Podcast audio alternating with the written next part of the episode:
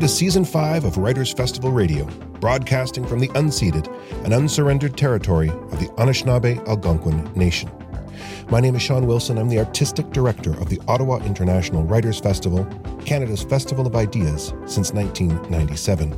We're celebrating 25 years of community connection, and I want to give special thanks to our amazing volunteers who make it all possible, and to thank you for supporting the festival, authors, booksellers, and each other.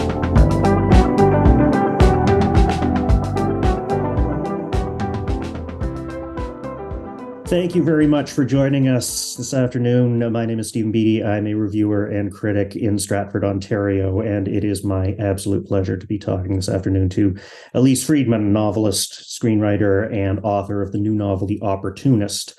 Elyse is a critically acclaimed award winning writer whose work has been shortlisted for the Trillium Book Award, the Toronto Book Award, the ReLit Award, and the Tom Hendry Award.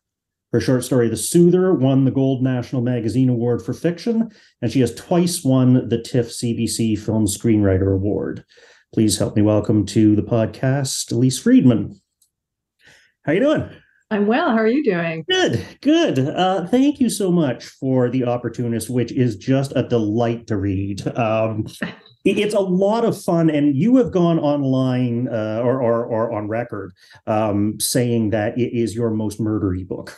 It is definitely of, of, of, anything you've written in the past. Um, and I won't say it's, it's Shakespearean, like this, the, the stage is not littered with corpses at the end, but there's more than one murder in this book. Yeah, people die. And I was kind of alarmed at how much fun it was to kill them on the page. I'm a little worried about that.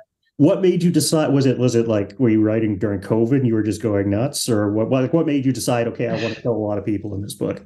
Well, I wanted to try my hand at a thriller. So, you know, in the past, I've written uh, literary fiction and I have written high concept stuff and I have killed people, but not murdered them.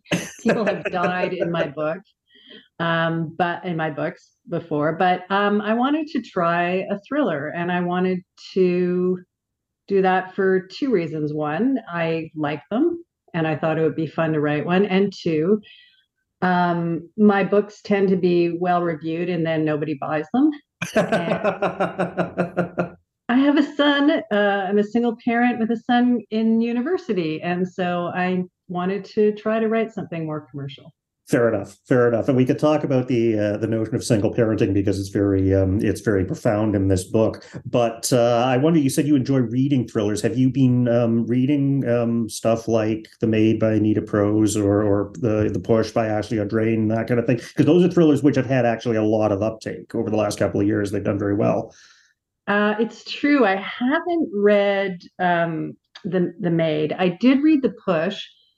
Um, and I've read the big ones like Gone Girl, which I thought sure. was terrific, and um, Girl on the Train. And I did read some of the more uh, famous ones for sure. Yeah.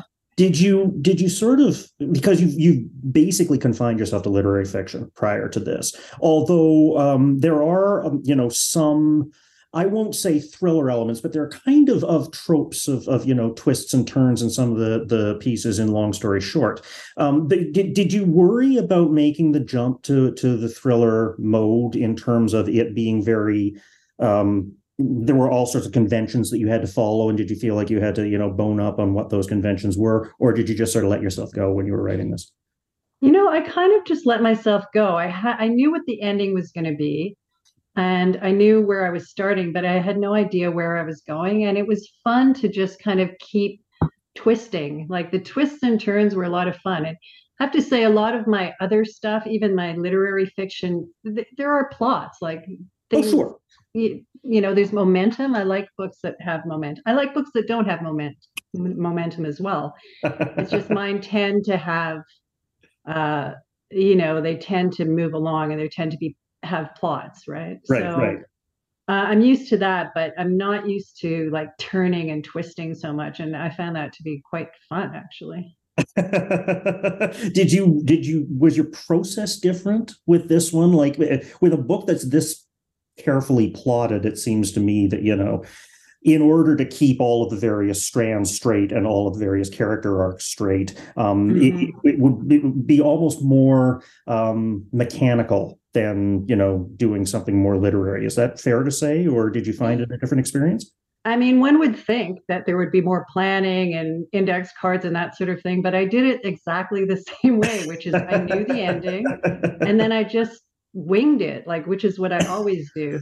So, but you know, there was a different element, and I, it's really going to be hard to talk about without spoilers. I think. Well, this right? is this is a problem, right? Yeah, but there was an element that I had to be very uh, cognizant of as I was writing it, so that if people went back to the beginning after they had finished it that it would completely make sense all the way right. through so that was all that was different so always having to walk that tightrope is and i think i think what we can say without giving anything away um, because i am very cognizant of this is a very spoiler e book yeah. um, I, I think the one thing we can say is this would be a very different reading experience the second time through yes because yeah. once you know how all of the pieces fit together. Then as you say you do go back and and the entire the, the end kind of makes you rethink the entire experience of reading the book. Right. And right. and and if you do go back uh and i hope people will you'll see that it it can it still makes sense. Right right right. Uh, so so in in broad terms for people who haven't read this book. This is this is about uh, what may be the most dysfunctional family I have encountered in fiction in quite some time. Can you can you talk a little bit about just just sort of give people an idea of what the book is about and, and how you came to to settle on this story? Sure. So okay, so it's about a very very wealthy family. And the patriarch of that family, uh, who is 76, starts dating his 28 year old nurse and his sons, who are in line to inherit a massive fortune, view her as a, a threat to their inheritance. And they want to get rid of her, basically. And they try to enlist, they can't do it because they're in tight with the father, but they try to enlist their estranged sister, who who is really has nothing to do with the family, has long left them behind and doesn't care about the fortune, uh, in a little plan to help make this gold digger go away and they sort of suck her into this what is supposed to be a simple plan but then things of course get very complicated and she gets involved in a twists and turns and schemes and betrayals and fun. Um, michael redhill is blurbed on the cover of this book comparing it to, to patricia highsmith and i think that's a very accurate comparison if for no other reason than because the characters are all so nasty with the possible exception of uh, Alana, who is the the estranged daughter, um, mm-hmm. the protagonist from Toronto, um, and and she's the single mother as well. She yeah. has a daughter who is is uh, suffering from, I believe, it's uh, muscular dystrophy. That's right. Yeah. Um, she's the the daughter's eleven years old. Um, she's uh, going to die. Is is sort of what's what's hanging over um, the the head of both mother and daughter. But at the same time, um, as a single mother, Alana is struggling to make ends meet. Um, you know, she's she's she's working, um, you know, a, a, a, job where she's you know pretty much overworked and underpaid. Um, it's a very empathetic portrait of single motherhood, and it's particularly empathetic for a single mother who is is in the charged with the care of a child with a significant illness and or disability. How mm-hmm. important was that for you to to to give Lily um, muscular dystrophy and and sort of to to to display the difficulties involved in in parenting a child like that? I mean, it was important for a bunch of reasons. One, I wanted Alana and her struggle to be empathetic, and I wanted her to have a reason. There, there needed to be a reason for her to get involved with these people who she does not want to be involved with. She does not want to help her brothers. She does not want to get involved in this plot, but she has to for the sake of her daughter. She'll do anything for her daughter, and any parent, most parents, I think, would know what that feels like, but especially one who has a a time a ticking time clock you know she sure. wants to give her daughter whatever she can and make her life as good as she can so the thought of being able to help support her daughter was important because it gives her the motivation to actually get involved with these terrible people. Are you? I know you it, it personally have been very involved in um, uh, activism. You you um, you know you you've gone to the women's marches um, after Trump was elected. You know you you um, protested in front of the the um, American uh, consulate in Toronto when um, the the families were being separated at the U.S. border. Um, yeah. Is is are issues like disability justice important to you as a writer, as a fiction writer? I mean, yes, uh, all of the things that are important to me social justice, equality, love, kindness, all of those things are important and will show up in my fiction, whether I want them to or not. Right. So I set out to write a commercial thriller and I ended up writing about something else, really. I mean, it all of those issues became embedded in this work against not against my will but without me even thinking about it it just kind of happened. Do you find that that's a that's a sort of a way to sort of sweeten the the medicine for readers as well? I mean if, if you want to to make a point about um, you know disability or single parenting um, you know the challenges for for a single mother and so on and so forth by embedding those subjects in a commercial thriller do you think it's it's it's easier for readers to to absorb them? Yeah i think so. Although i don't know if people will even notice do you right. know what I mean? Like, I'm not. Sh- you can read this book on in different ways. You can read it just as a, a page turner that's shocking and fun, and or you know, you can read it as uh, as an examination of power and and other things. You know, so I don't know. I think it is. I I think it is a spoonful of medicine if you're trying to get a point across, but I was it that just kind of happened naturally. Right. You know, I was trying to write a story and then the other stuff just came into it. Like I right. wasn't it wasn't an attempt to do that. It just happened. Well, the, yes. the, other, I mean, the other thing that you, that you know is is very profound in terms of our current um, situation in the world is um, the influence of billionaires Mm-hmm. Um, because Ed, the the patriarch of the family, um, the the septuagenarian who marries the the young or who um, uh, is engaged to marry the young nurse, um, is a billionaire who has sort of devoted his life to chasing this idea of money and power and so on. And I thought of people like Donald Trump. I thought of people like Elon Musk right now with, you know, what's going on with, you know, the mess that he's made with Twitter. I thought of people like mm-hmm. Jeff Bezos. I thought of, you know, all these people who are sort of very greedy and um, avaricious and self-involved and narcissistic. What was the, were you, did you have that, those people in the back of your mind when you were creating Ed or? Yeah, I mean, not no one in particular, but just the idea of billionaires is to me is absurd. Like the idea of having so much money and and not using it to help people to me is is disgusting. Like, what are you doing? You're trying, you know, I was I was reading because there's a lot of stuff on a yacht. I read about super yachts and the and uh, the way people buy these super yachts, and it's always like more expensive, bigger. It's not about need. It's about uh, status and display. It's not about needing $10 billion. It's about, do I have 11 and he only has 10? That's, you know, it's, it's all about this insane, um, you know, display. It right. has nothing to do with what you could possibly spend that on. And I do, I personally find it disgusting that people would hoard billions of dollars right. when so many people are in need. Yeah i just i don't understand it. Well and then and then i, I kind of thought of the the second generation of trumps in terms of um, martin and teddy who are the sons um, mm-hmm. who, who, enlist alana in, in their scheme largely because they don't want to be written out of the will. Oh yeah. They they don't want to lose even though you know their father even if he married this woman uh they would still be incredibly rich and have so much money, but they they don't want to lose any of it. Right. They want to protect every bit of power and every bit of money that they can. Right, right. What what what was the um what was the impetus to tell the story from Alana's point of view, but not to put it in the first person? Hmm.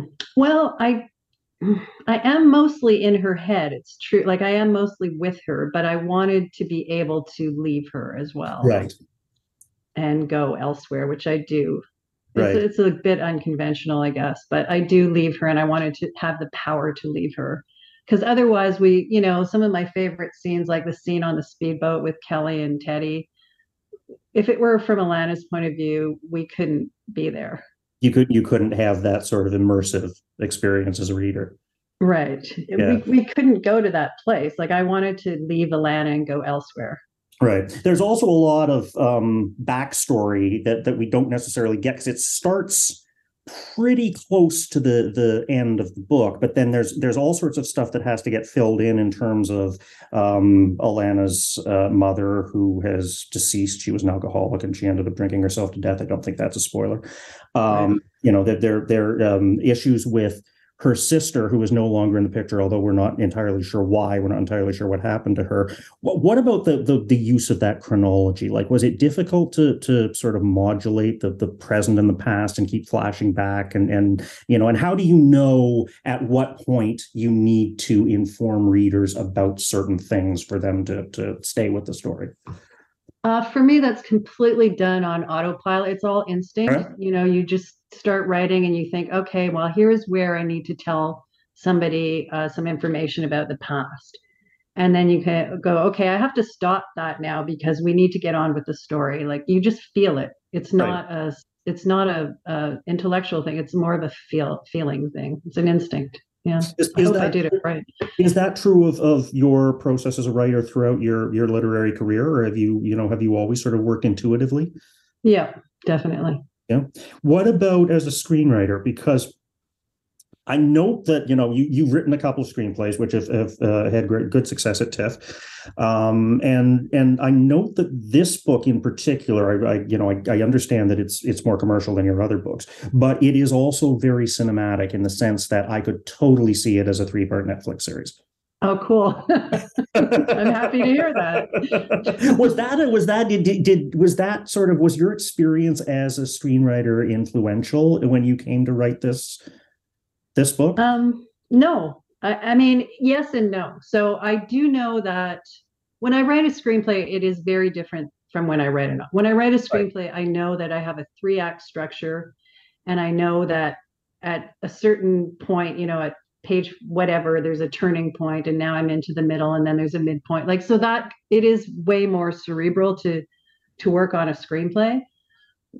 I wanted my only thought in writing this, I didn't apply screenwriting uh, rules to the writing of this at all, but I did want it to move. Like I wanted to people to have to keep turning the pages. Right, What happens right. next was always in my mind. Like you want people to have to keep going. So Is- is in that- my is- other yeah.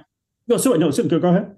no, no, I was going to say maybe that wasn't as you know on my mind as much in other books. I didn't have like as cliffhangery sort of chapter ends. Do you know what I mean? Um, yeah, but so that was in my mind. But screenwriting structure and screenwriting rules was not a part of this at all. How how different is writing a screenplay from writing a novel? It's very, very different for that reason. You have you have rules. You have to you have to sort of uh, set the scene, have a catalyst to to set something in motion uh, right away. Then you have to have a turning point, and then you have to kind of escalate, keep escalating the action, and then another turning point. Like there are these very strict rules and page counts. And you know, if it's like 90 pages, great. If it's 120 pages, forget it. know, like, Seriously, it's not like a book. There's so much more freedom in a book. So yeah, it's very different. There's there's more freedom to to sort of uh, elaborate or to to expand. expand, go back in time, go off on, you know, like a screenplay is like a journey where you've mapped out. I leave Toronto, I arrive in Montreal, I, you know, it's it's mapped out. Right. With a book, you can go, yeah, I have to get to Montreal, but I'm going to take a little side trip to La Riviere, whatever, you know, like you can you can veer. And also, a book is about words. Right. A book is about language. You can play with words, which I love. And a screenplay is about visuals. I mean, you, you can have clever dialogue and fun dialogue, but it's not about words. It's about visuals. And I the other thing that I assume that you can do with a novel that you can't do with a screenplay is you have the ability to get inside the characters' heads and give um, viewers their psychologies and their thought, or give readers their psychology and their thought processes. Yeah, exactly. And another huge difference is that when you're finished it, uh, people will ask you if you finish a book, they'll say, Do you mind if I change a comma? Whereas if you finish a screenplay, you can, and this has happened to me, you may not recognize the thing that you wrote. It can be completely taken away, rewritten by a director or actors, and you what you see is not what you wrote. It's heartbreaking sometimes, and that so, doesn't happen with a book.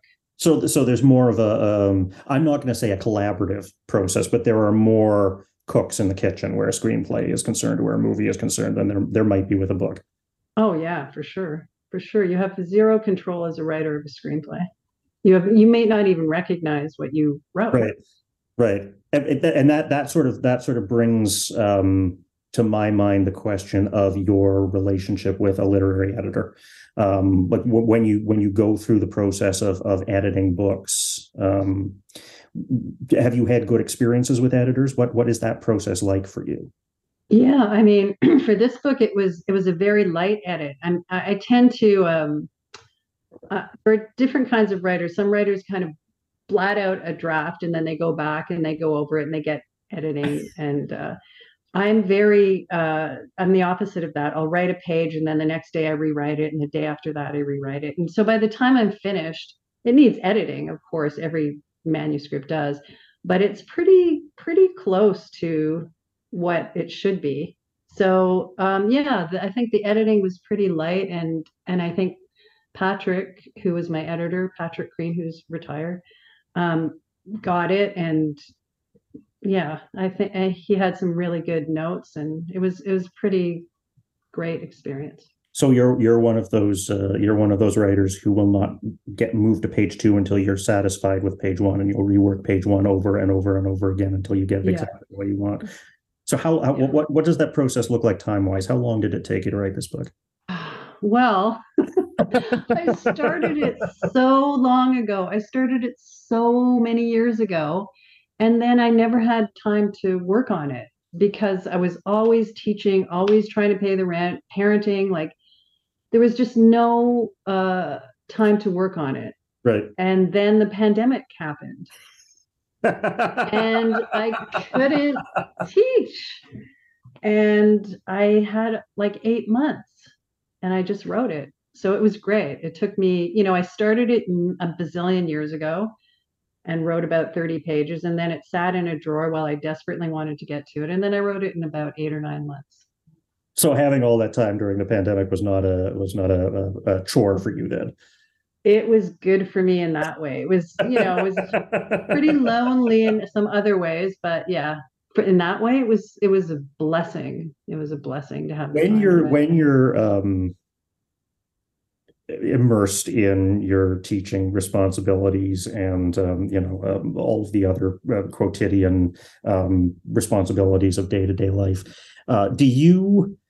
Stop writing altogether? Do you write short stories? Do you take notes? Do you um do you do you you know do you just sort of you know yearn for more time?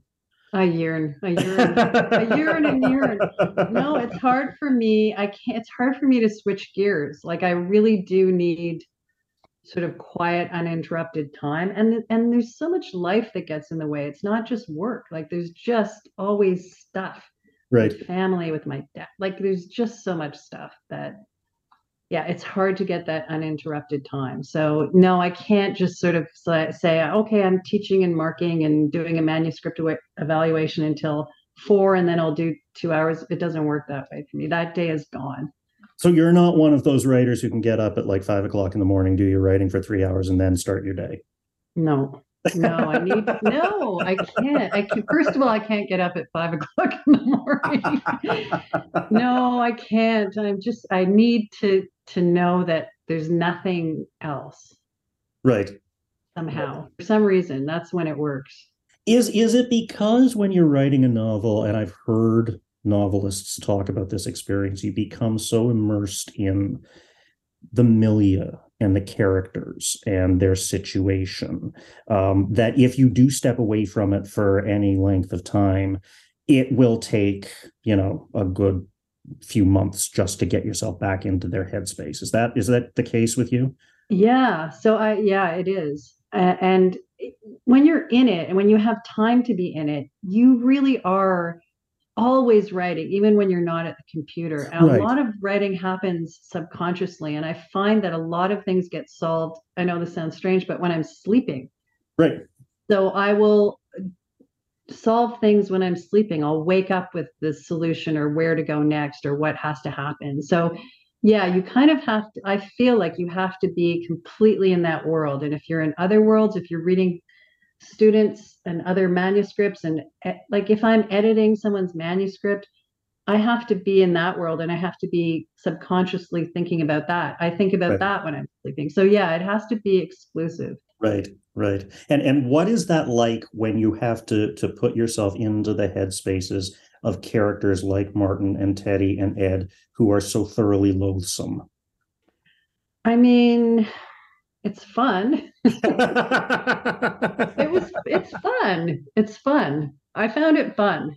Um, I like writing characters who are assholes. I do. They're they're I've done that before. Like my last book was about an artist who starts a cult to make money, and there were a lot of you know not very nice people in that, and I got I I got lambasted for that, and I, it bothers me. Like yes, they were supposed to not be likable. That's the point, you know. But so that happens uh, quite often. But I I, I actually enjoy uh, writing those characters. You you don't have any time for those um, those readers or those critics who suggest that in order for a book to work, you have to be able to relate to the characters. They have to be sympathetic. No, I don't. I don't believe that, and that bothers me when that when people say that. Right. And it, yeah, and I think that it, in my last book, anyway, the characters were textured. They weren't all bad or all good, but right. people just want them to be all good. Like you know, there was a male character who seems to be at the beginning in my last novel, not the current one, who seems to be very avaricious and horrible, and then this woman who seems to not be, and then it they slowly kind of turn, and people got very angry that the woman was turned out to be more avaricious than the, than the man. So yeah, I don't know. Well, I mean that's another you know another complaint that, that readers have, and and it you know I can I can see it with the character of Kelly here is that a lot of readers are not are made uncomfortable by women who are not you know, either um, completely pure or friendly, or they don't like women who get angry in books. They don't like women who, you know, have express negative emotions and so on and so forth. Which I thought, you know, after the Me Too movement, you know, kind of we might have gotten past that, but I, am not sure that we have. Oh no, I hope we have. When my book comes out very soon, so I hope. we'll see. The other thing, well, the but the other thing that sort of serves as a as a, a leavening element in in the opportunist as well as in your other work, uh, your earlier novels and short stories, is there there's quite a bit of humor in it. Now, a lot of the humor is very dark. Uh, yeah, of course, but uh, but but it's funny, and and you know people I think can tell just from listening to you talk that you're a very you know you're a very funny person yourself. What do you think is the importance of humor in fiction? I mean, it just, I find that my favorite kind of writing is writing that has like, that's funny, but has a serious underbelly that marries those two things together. Cause that's what life is. Right. I mean, it's funny and sad and tragic and scary and hilarious. And to just have a drama with no humor in it just seems empty to me. And, and it's just it's not the way I, I write. I mean, it just comes out naturally. Right. But yeah, I wanted it to to be a bit arch and have that tingle of humor through it, especially with Kelly. You know, like she's right. she's fun. Well, I mean, they're all fun to a certain extent, if if only because you're you're you know you're watching all of this, and I know it's a cliche to say it's you know it's like watching a car crash or a slow motion train wreck or something like that, where you're watching this and just kind of thinking, it can't possibly get any worse, and then you turn the page and it gets worse. yeah. you know? yeah. What what was it? What was it about the family that attracted you? Because I, you know, you read you read novels, uh, you know, by people like Jonathan Franzen um, about families and family dysfunction, um, but that this is a, a particularly dysfunctional family, and I, I wondered, you know, what was it that that you know made you want to write about a family unit in that way? I mean, families are really interesting to me. Like they, the dynamics in families, you know, when you see adult children get together, they instantly become children. right? And I love I love that. I love playing with that. And also, you know, yeah, I don't know. I just find the dynamics, the psychology of family is very fascinating. And to be able to explore it and play with it is fun. Do you find the dynamics and, and psychology of, of families? Um, do you find that there's something inherently discordant about a family unit? Uh, yeah. yeah. Yeah. I mean, I come from a very dysfunctional family. I think most people have, it's hard to find a normal family, you know? uh, so, yeah. And just the levels. I mean, the levels of stuff because these are these are step siblings, so it's not the same. But in a in a typical family, you know, there's no matter how how awful your uh, relatives are and how angry you are at them there's still this this horrible love that you have for them underneath which is interesting to me. Right. You can't you can't do away with it. Right right. And i mean you know everybody from from again from Franzen to Leo Tolstoy, you know, has investigated um, families. Um, yeah. Dostoevsky, you know, the, the, the the fractures that that can occur under the surface of of even the most apparently well put together families. But the other aspect of this book, and and you know, it's leavened by the humor, it's leavened by the plot twist, it's leavened by the fact that that you know, you you really do force your reader to just you know keep pushing forward and turning the pages. You can read this book almost in one sitting. I mean, it's it's you know it, it's that fast and that that entertaining. But underneath all of that, there are some very dark elements in the book. Yeah. Oh, yeah. And again, yeah. without giving too much away, um, there's alcoholism, there's uh, self harm, there's um, you know uh, uh, uh, sexual abuse. Um, and I wonder if you did did did you ever during your conversations um, with Patrick was there ever any talk about perhaps um, putting some sort of content warning on the book, or did that not ever enter the discussion? No, that never came up. Interestingly, no, that never came up.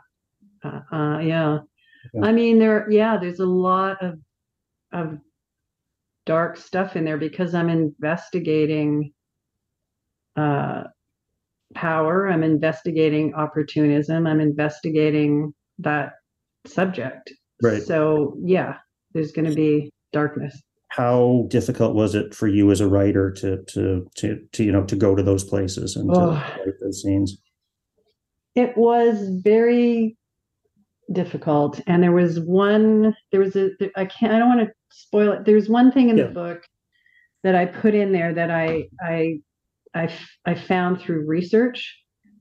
And it was just a, such a disturbing, horrible detail. And I put it in the book, but yeah, it was very, very uncomfortable. Yeah.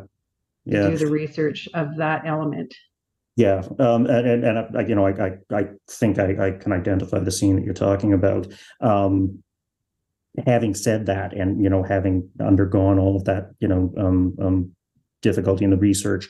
Did you ever have a point where you said to yourself maybe i shouldn't do this or was it always sort of you know i'm, I'm I, you know this is integral to the story. I have to face this directly yeah definitely. In fact you know it was kind of it was almost the seed of that came from a real story, a real uh, story from my past, and was probably, you know, planted the seed of the whole narrative in my mind. So it started much earlier than even thinking about writing a thriller. Do you do do you find you do that with your fiction a lot? Do you mine your own past, your own experiences for material? Yeah. I do. I have. I, I find it difficult to. I do that. I do that. I mean, but my life is kind of somewhat boring, so not entirely. But I do find that it's easier to write a character if I'm thinking about maybe a combination of real people. Right. Um, yeah. Right. So, and and situations. And yes, the seed of this came from a story from when I was uh, a teenager right. that stuck with me. So yeah. Right. Right. Um, the other uh, character that I find just you know just incredibly endearing is uh, the groundskeeper in the, the um, this um the, the family estate has these mm-hmm. deer and and her basically her charge is to go out in the mornings and shoot the deer, um, which I thought was simultaneously grotesque and also kind of morbidly funny. Um, where where where did Darla come from? Because she seems like a kind of kind of one of the outlier characters. She's not quite comic relief, but you know you're glad to have her to sort of take the the you know the the yeah. The it's funny. I don't know. You know when she arrived, like I had no idea that she was going to be so important to the story. I just you know initially, but yeah, I don't know. She just kind of grew into the into the plot somehow. I'm not really sure. She's kind of based on somebody I know, but not exactly. And uh, yeah, I just find her very uh, good-hearted and kind, and uh, yeah, I like her. But I don't know where she came from, really. Are you are you a writer who because I've heard I've heard people talk about this too. Um, when you start out to write something, you've got a set of characters. You know basically what their situation is, um, how they relate to each other. But then I, I've heard writers say, "But then the character did something unexpected." Are you? Are yeah. you? Does that happen to you? Do you do characters sort of go off in directions that you didn't intend them to go off in? I don't know if the characters do as much as the story, the narrative does. I don't know which one comes first. It's hard to say, but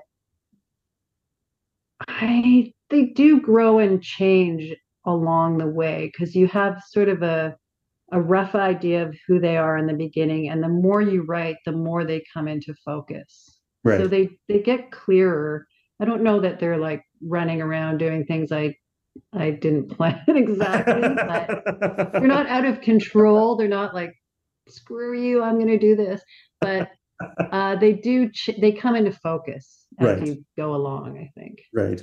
Right. Well, there, this is this is certainly a very controlled novel, and this is certainly you know um, uh, uh, something that that has a, a great deal of uh, interest in the, in its plot, in its twists, in its turns. And as I say, I, I would encourage readers um, because it's it's so fast and so busy, I would be readers not just to read it, but to read it twice because oh, I, I, really think that the second the second reading will be illuminating.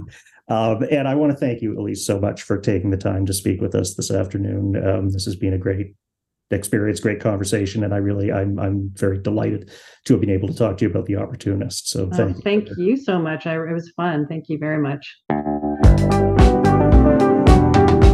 Was Steven W. Beattie in conversation with author, screenwriter, poet, and playwright Elyse Friedman. Her latest novel, The Opportunist, is available from independent booksellers across the country, including Perfect Books here in Ottawa. Thanks to all our patrons, volunteers, and donors. And thanks to the Government of Canada, the Government of Ontario, the City of Ottawa, the Ontario Arts Council, the Canada Council for the Arts, Ottawa Public Library, Carleton University, and CBC for their ongoing support. This podcast is produced by Aaron Flynn, original music and sound engineering by Mike Dubé. Kira Harris is our program director, and I'm Sean Wilson. Thank you for listening.